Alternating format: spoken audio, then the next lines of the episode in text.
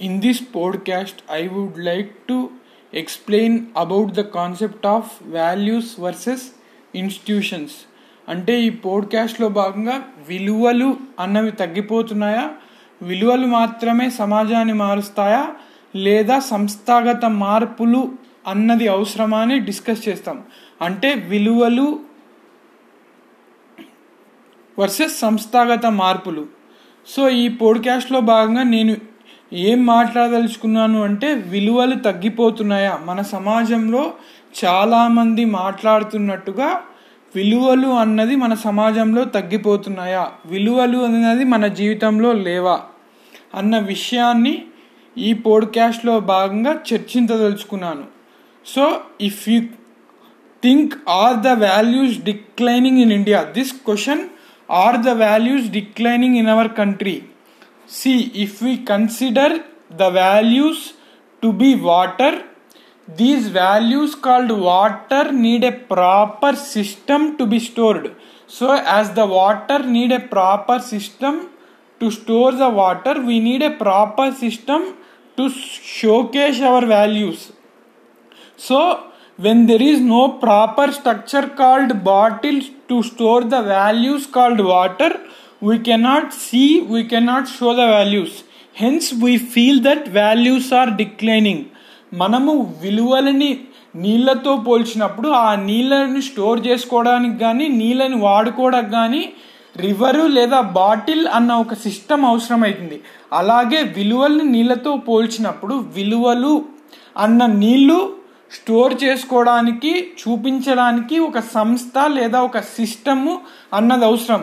ఆ బాటిల్ లేదా సిస్టమ్ లేనప్పుడు మనకు విలువలను తగ్గిపోతున్నట్టుగా కనపడుతున్నాయి.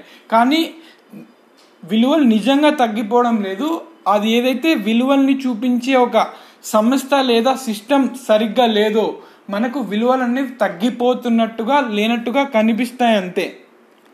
So it's it seems to be absent because of improper system but they are not really absent. So మనకు లేనట్టుగా కనిపిస్తాయి కానీ నిజంగా లేవని కాదు.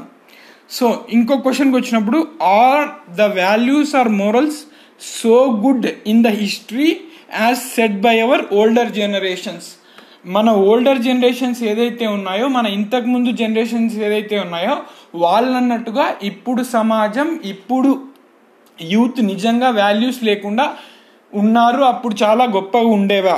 If they whatever their argument is yes then why there is such a great mess in the country why we are not in a path like others are innovating and development ఒకవేళ ఇంతకు ముందే బాగుంటే ఒకవేళ మన జనరేషనే చెడిపోయింది అనుకుంటే మన భారతదేశ పరిస్థితి ఇంత దారుణంగా ఎందుకుంది?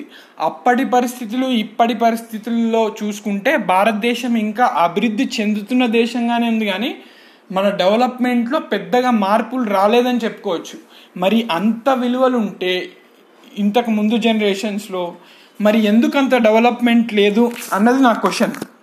నెక్స్ట్కి వచ్చేసరికి while speaking about the history of values we mainly speak about freedom fighter and their greatness ఎవరైనా వాల్యూస్ గురించి మొరల్స్ గురించి లేదా ఇంకా ఒక గొప్ప వ్యక్తుల గురించి మాట్లాడాలన్నప్పుడు వాళ్ళు రెఫర్ చేసేది అప్పటి భారత స్వాతంత్రం కోసం పోరాడిన భారత యోధుల గురించి.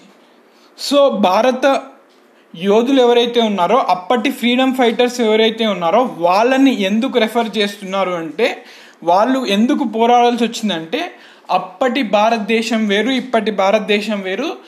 Let us compare the India then before independence and India now so before independence there was no economic value during that time economic development was not so great now it is hell losing economy which is rapidly growing నేను ఏం చెప్పదలుచుకున్నాను? అప్పుడు freedom fighters లేదా అప్పుడు nineteen forty సెవెన్కు ఉండే ముందు పరిస్థితుల్లో ఆర్థిక వ్యవస్థకు అంత ప్రాముఖ్యత లేదు.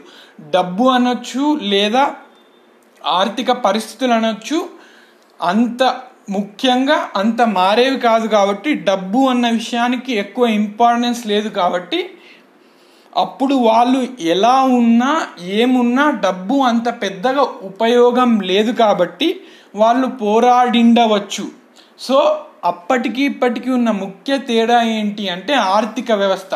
అప్పుడు ఉన్న ఆర్థిక వ్యవస్థ ఇప్పుడు ఉన్న ఆర్థిక వ్యవస్థ చాలా తేడాగా ఉంది. అప్పుడుకున్న డబ్బు ప్రాముఖ్యత ఇప్పుడుకున్న డబ్బు ప్రాముఖ్యతలో కూడా చాలా మార్పులు ఉన్నాయి కాబట్టి అప్పుడు విలువల పైన ఇంకొకటి ఇంకొకటి చేసిన జీవన ఆధారం పైన పెద్దగా ప్రభావం ఉండేది కాను. కానీ ఇప్పటి పరిస్థితులు వేరు.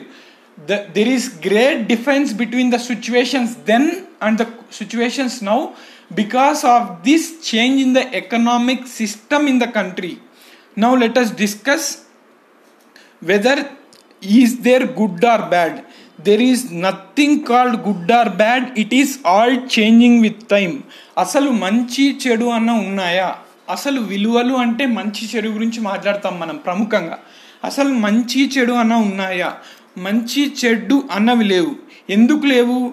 ఏదైతే మనకు మన యాన్సిస్టర్ కాలంలో ముందు జనరేషన్లో అమ్మాయిలు లేదా మహిళలు ఉద్యోగానికి పోయినా వాళ్ళు చదువుకున్న అప్పుడు ఒక పాపముగా అప్పుడు ఒక తప్పుగా భావించేవారు.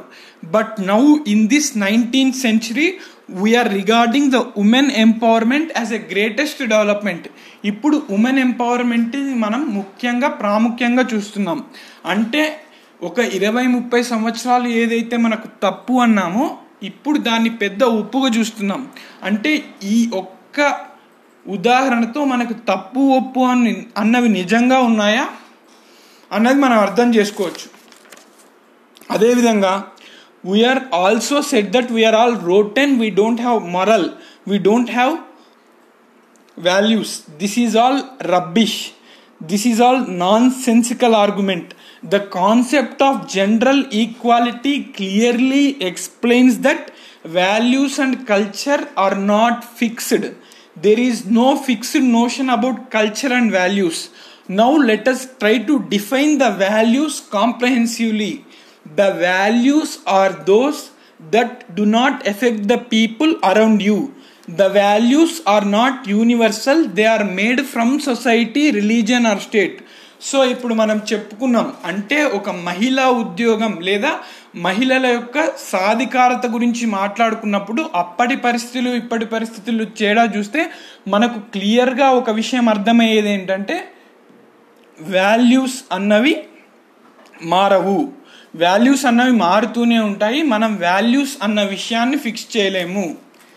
సో మనం వాల్యూస్ అన్నవి ఎవరు ఎలా డిఫైన్ చేస్తారు అంటే వాల్యూస్ అన్నది సొసైటీ డిసైన్ డిస్ డిసైడ్ చేస్తుంది వాల్యూస్ అన్నది రిలీజియన్ డిసైడ్ చేస్తుంది వాల్యూస్ అన్నది స్టేట్ లేదా స్టేట్ లా డిసైడ్ చేస్తుంది కానీ వాల్యూస్ అన్నది పర్మనెంట్ కానీ ఫిక్స్డ్ కానీ కాదు.